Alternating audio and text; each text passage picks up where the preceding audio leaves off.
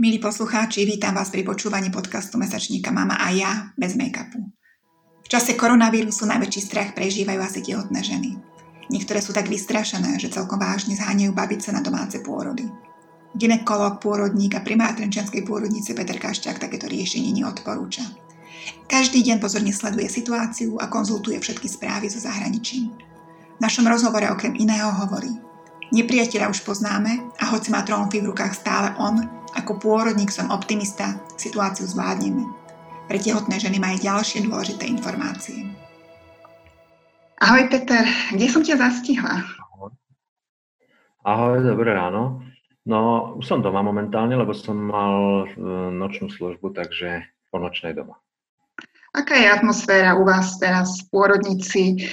S čím sa stretávate, možno aj aké emócie vy prežívate ako lekári?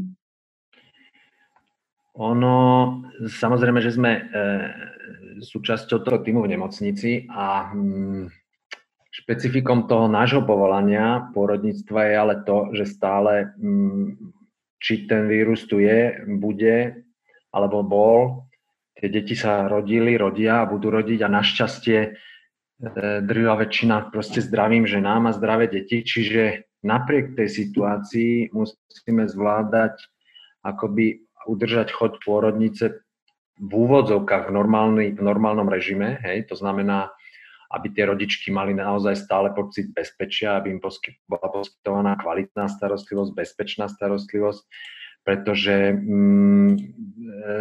tá doba tej epidémie určite nebude týždeň, dva, čiže pôrodnica sa musela prispôsobiť situácii, samozrejme, ale pôrody sa nedajú ani odložiť, ani zastaviť, ani poprosiť tie deti, aby počkali chvíľu, lebo je nejaká vypätá doba. Čiže napriek tomu, že aj nás sa tá situácia dotýka bezprostredne v súvislostiach s epidémiou, čiže aj na našej klinike sa rozpráva 80% času o koronavíruse, napriek tomu sa musíme rozprávať o pôrodníctve naďalej a proste o rodičkách a tehotných a prípadne onkogynekologických pacientkách. Čiže režim je úplne samozrejme zmenený aj u nás, ale pôrodná sála, čo sa týka výkonu teraz myslím, hej, lebo samozrejme v tom zdravotníctve to sa vie, že sa redukujú výkony na naozaj akútne a neodkladné a z podstaty veci je samozrejme jasné, že pôrodníctvo je neodkladná, akútna starostlivosť, kde sa nejaké obná veľmi robiť nedajú. Samozrejme, dajú sa robiť všetky tie epidemiologické opatrenia, to je logické, ale proste obmedziť výkon samotnej pôrodnej sály sa nedá. Máte dostatok ochranných prostriedkov? Ste pripravení aj na to, keď príde možno prvá rodička, ktorá bude pozitívna? Tak ako v celom zdravotníctve, samozrejme, ja nechcem šíriť paniku, lebo si myslím, že lekári sú aj na to, aby nehovorili len zlé správy, ale aby proste videli aj to svetlo na konci tunela. Čiže tých pomôcok nie je nadbytok, že by sme proste boli úplne v pohode, lebo ten nedostatok je proste všade, ale nie je ten nedostatok akutný, hej, že nepocítili sme žiadnu chvíľu, že by sme nemali rúšku, že by sme nemali proste niečo, čo potrebujeme. A máme aj pripravené ochranné prostriedky pre prípad rodičky, ktorá by bola infikovaná. Konzultujete, Peter, aj nové prípady zo zahraničí? Máte informácie, ste v kontakte? Tak my samozrejme nejako konkrétne prípady sme zatiaľ aj našťastie konzultovať nemuseli, hej. Ale sledujeme intenzívne ten vývoj v pôrodníctve a máme akoby tú výhodu na rozdiel od Číny a tej Ázie, kde to začalo, že už sú seriózne dáta v renomovaných lekárskych časopisoch, ktoré publikujú skúsenosti so starostlivosťou o tehotné, výsledkami pôrodov, výsledkami tehotnosti. Zaujímavé veľmi bolo to, že sme mali pred 2 dňami taký, usporiadala jedna naša medzinárodná organizácia, odborná, taký webinár, ktorý trval 2 hodiny a boli tam kolegovia z Talianska, infektológovia a epidemiológovia a potom aj pôrodníci z Číny a Hongkongu a Singapúra, proste z tých krajín, kde už skúsenosti boli.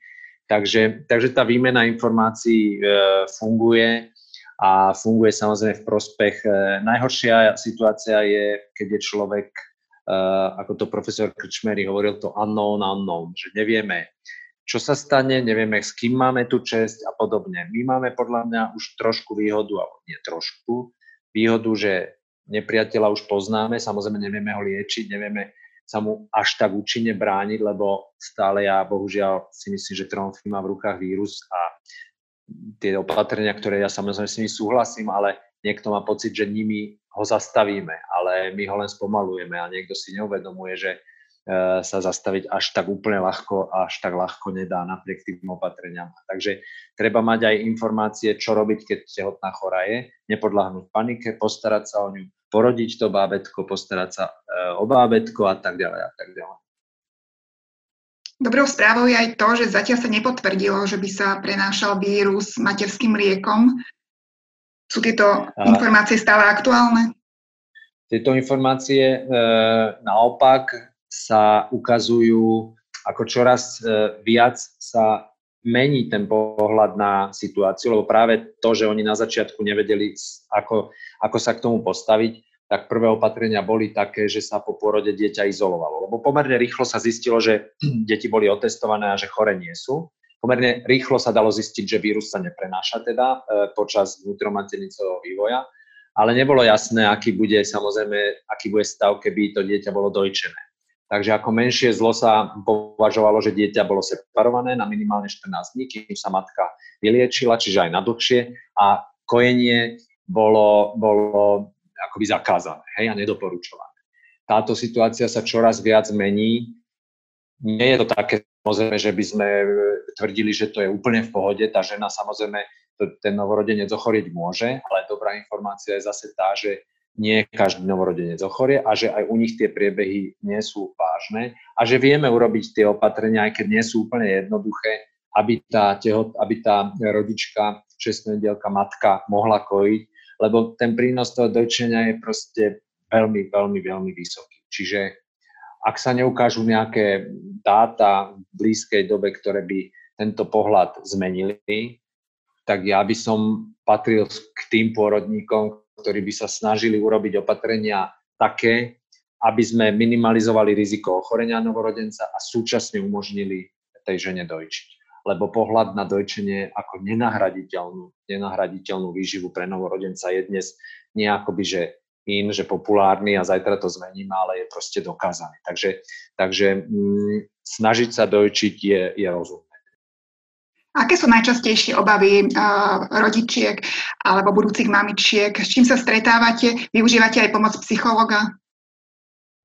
My máme tú výhodu, že na klinike ako jedna z mála, ak nie jediná, alebo jedna z mála pôrodníc máme vlastného psychologa. A ona je veľmi, veľmi šikovná, aj nám pomáha, aj na gynekológii, aj na pôrodnici teraz má veľmi veľa práce, lebo z podstaty veci bojí sa celá spoločnosť, samozrejme. Boja sa všetci, je to prirodzené v tejto situácii. Jeden sa bojí viac, jeden menej. Najhoršia je neinformovanosť, čiže báť sa, keď neviem a keď ma v tom podporujú ešte niektoré hrôzostrašne zneučce články. Takže aj tie tehotné sú vystrašené a sú vystrašené za dvoch, aj za seba, aj za ten plod a novorodenca. Čiže ona hovorila, že teda tej roboty má samozrejme veľmi, veľmi, veľmi veľa. Preto sme my napríklad na našej stránke oficiálne zavesili informácie pre tehotné. Preto by som rád, aby pôrodníci hovorili o tom, že teda tehotné, nie že sa nemajú vôbec čo hovárať, lebo tehotná je v riziku aj bez koronavírusu. Pôrod nie je ľahká vec, pôrod môže byť komplikovaný, to hovoríme stále.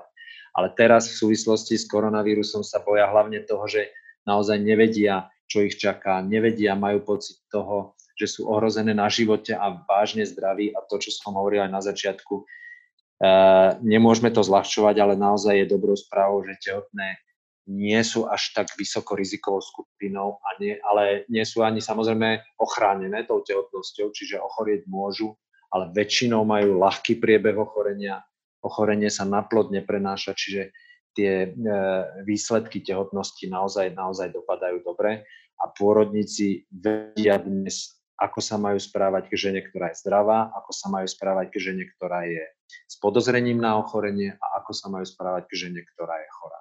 Takže ja verím, že to pôrodníci aj naše rodičky zvládnu a A nejaká miera strachu je asi na mieste, lebo to má každý, ale úplná panika, že by sa mali tehotné báť ísť do porodnice, to by som apeloval, že nie. Zaznamenali ste aj vy iniciatívy niektorých budúcich mamičiek, že chcú rodiť doma a hľadajú si pôrodné babice a podobne. Viete aj vy o tomto? Ja o tom neviem. Pôrody doma je veľká téma v pôrodníctve v posledných rokoch, ale mám pocit, že sa o nej viac hovorí, ako je to realitou, že tých žien, ktoré naozaj doma chcú porodiť a porodia, je veľmi, veľmi málo. Hej. Je to z môjho pohľadu pôrodníka zlé rozhodnutie, zlá voľba. A paradoxne v týchto dobách to môže byť ešte horšia voľba, pretože už sme zaznamenali, že napríklad sanitka nemusí byť dostupná. Sú sanitky, ktoré sú vyhradené pre pacientov s podozrením na vírózu, na koronavírus, čiže proste ten tlak na zdravotný systém je vysoký. Nemusí byť dostupná rýchla zdravotná pomoc okamžite, čím ja nechcem šíriť paniku, ale proste z podstaty veci tá záťaž systému je vyššia. A tá rodička nikdy nevie, či nebude potrebovať naozaj okamžitý zásah.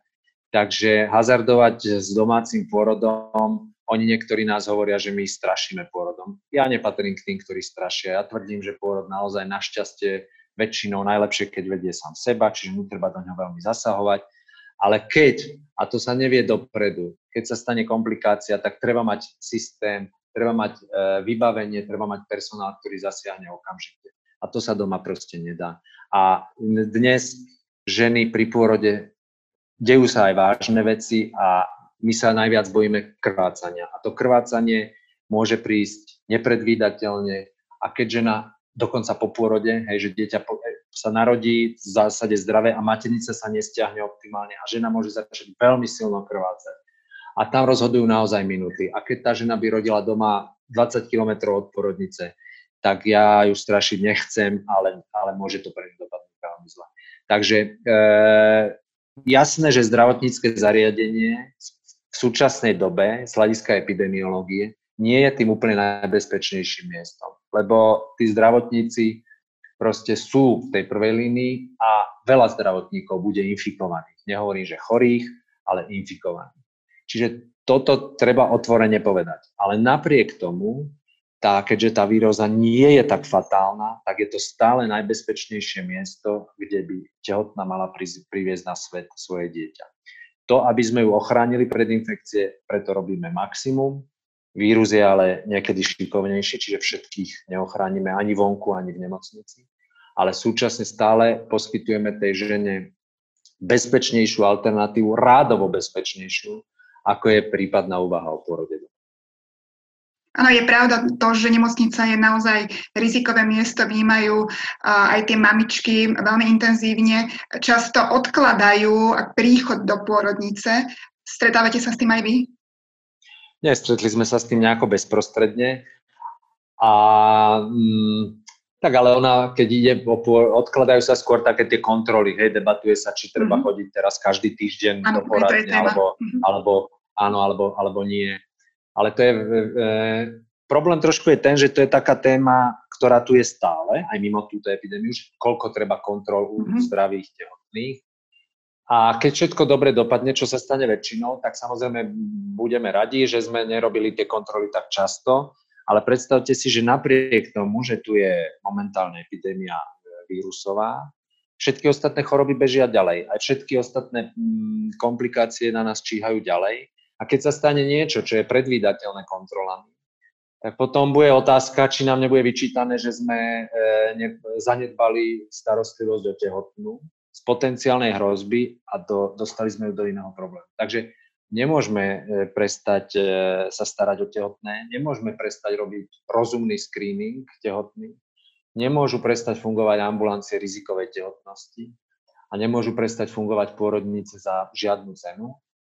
A to, že samozrejme tá tehotná, ale ono aj tak, aj inokedy, nie každý vie úplne odhadnúť, kedy má prísť do porodnice. Niekto príde v čase tých poslíčkov takzvaných, lebo ich vníma bolestivo. Niekto možno chce ostať dlhšie doma, ale úplne to odhadnúť nevie. Čiže neviem sa k tomuto nejak zodpovedne vyjadriť, ale za tie posledné 2 týždne, čo to už je teda realitou, nemám pocit, že by prichádzali rodičky takzvané, že príde a hneď porodí. Hej? Tak ako inokedy, niektorá je na porodnici dlhšie, niektorá. Máš zrátané, koľko si za tie 2 týždne odviedol pôrodov? Pri koľkých si bol? Nie. Nie. Priznám sa, že nie. A všetko zatiaľ dopadlo dobre?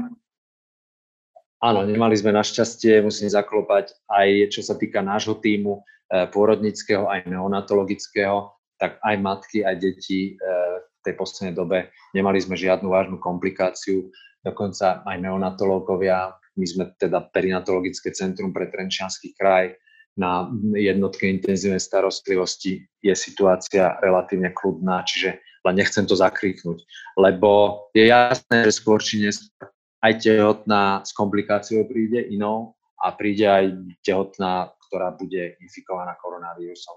Treba byť na to pripravený, treba urobiť potom všetky kroky preto, aby bola chránená ona, dieťa, aj personál, lebo naozaj treba dbať aj o to, aby mal kto robiť v tých nemocniciach aj porodniciach, čiže ten personál je vystavený riziku a treba sa stávať zo všetkých strán k tej situácii zodpovedný. Pre teba musí byť táto situácia dvojnásobne ťažšia ako pre nás všetkých, lebo tá zodpovednosť tam určite je. Ako ty osobne bojuješ proti koronavírusu a hlavne ako vlastne sa snažíš aj pracovať s tými emóciami osobnými? Čo robíš preto, aby si prišiel vždy dobre naladený do... Nedá sa pri tejto situácii asi vždy dobre naladený, ale priznám sa, že nepatrím k tým fatalistom, ktorí považujú túto situáciu za proste apokalyptickú, aj keď ju vnímam, že je veľmi vážna. Ja sa skôr prikláňam a som fanúšikom profesora Krčméryho, ktorý proste jasne povedal, že epidémie tu boli, aj nedávno, aj vážne, aj pandémie. Tuto takisto vládneme, prežijeme, zrejme, aká cena bude v konečnom dôsledku za to zaplatená. Čo sa týka systému zdravotného a ekonomiky, nikto dnes nevie úplne povedať, ale je isté, že to proste skončí jedného dňa.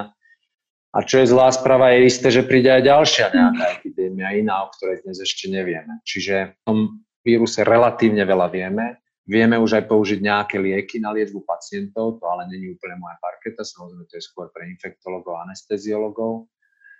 A my teda komunikujeme denne v tíme, aké opatrenia robiť a chcem povedať, že zatiaľ som veľmi spokojný s tým, ako pôrodnica v Trenčine funguje a ako sa k tomu stávajú kolegovia, kolegyne, pôrodné asistentky, neonatológovia.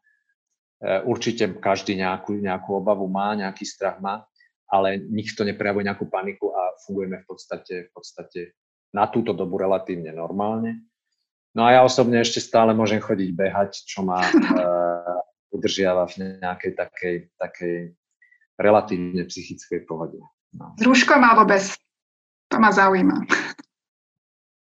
Toto je taká ťažká téma, samozrejme, lebo teraz, keď niekto povie, že bez, tak je považovaný za človeka, ktorý podceňuje situáciu.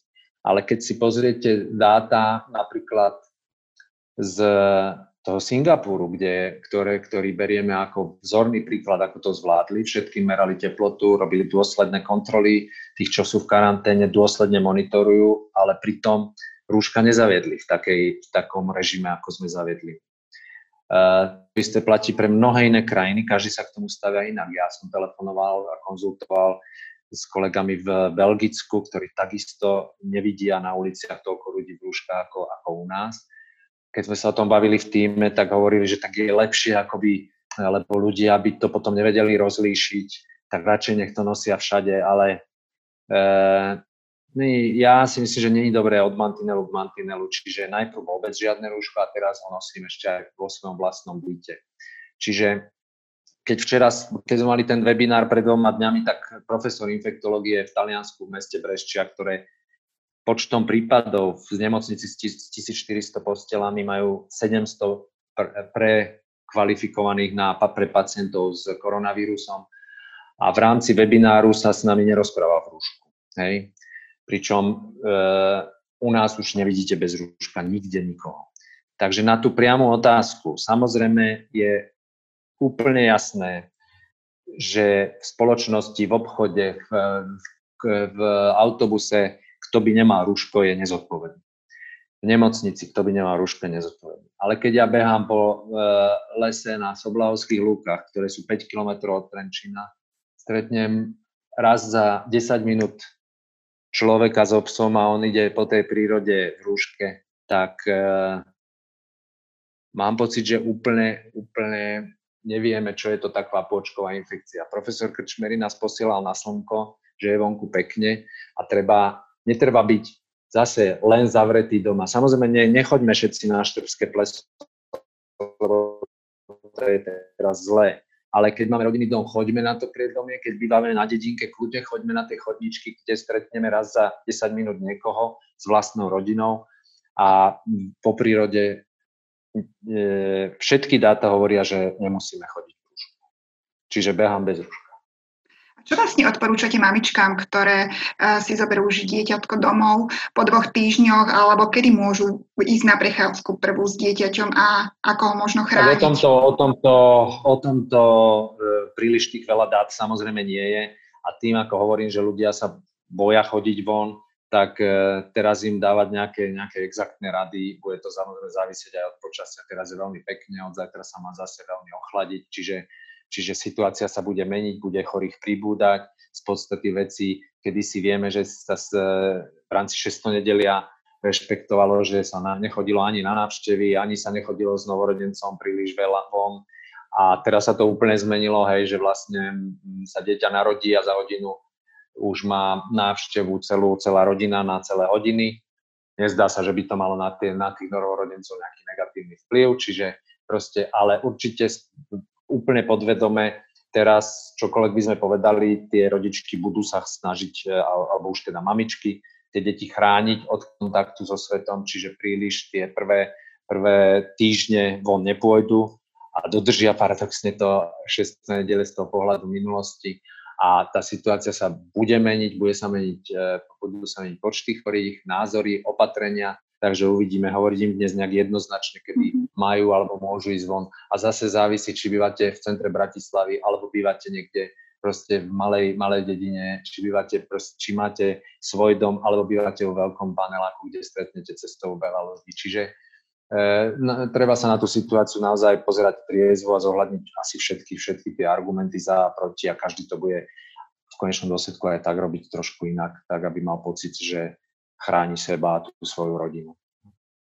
Ďakujem veľmi pekne.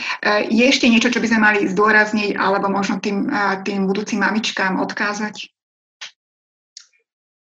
Tak najpodstatnejšie naozaj a najzásadnejšie je to, aby sa aj za tejto situácie nebali ísť do pôrodnice, aby sa stavali tak, ako celá spoločnosť k situácii zodpovedne, ale súčasne, aby naozaj nepodliehali panike, lebo najlepšou správou z hľadiska súčasnej doby pre tehotné je to, že nie sú riziková skupina a že ak aj ochorejú, tak je priebeh u nich väčšinou naozaj ľahký, čím situáciu ja nezľahčujem, ale ani nestražme tehotné, lebo neprináša to pre nich potom pohodu ani pri tom samotnom pôrode a že naozaj zatiaľ je známy jeden jediný prípad tehotnej, ktorá mala potrebu ventilácie umelej plúcnej, čiže tzv. To pripojenie na prístroje, ale aj tá dopadla dobre, aj ona, aj to dieťa. Takže a to je tzv. Kazuistický príklad, čiže jedna lastovička, ale to nerobí, čiže na tých väčších súboroch a tých tehotných chorých už bolo veľa. Takže nepodliehať panike, nezľahčovať situáciu, ale ani nemyslieť si, že nezvládneme tehotnosť a pôrod v bezpečnom režime a že to pre ne dobre nedopadne. Ďakujem pekne. Ja ďakujem veľmi pekne, držím palce, dávajte na seba pozor a nestrácajme optimizmus ani v tejto situácii a v týchto chvíľach. Ďakujem. Ďakujem, díky. Ahoj, čau. A na záver. Ďakujem aj vám, milí poslucháči, že ste si nás vypočuli až do konca. Buďte opatrní a pozorní nielen k najbližším, ale aj k okoliu. Viac informácií o koronavíruse, ale aj rady od odborníkov nájdete na našej stránke mamaaja.sk. Ešte raz ďakujem, podcastom vás prevádzala Renáta Gešvantnerová.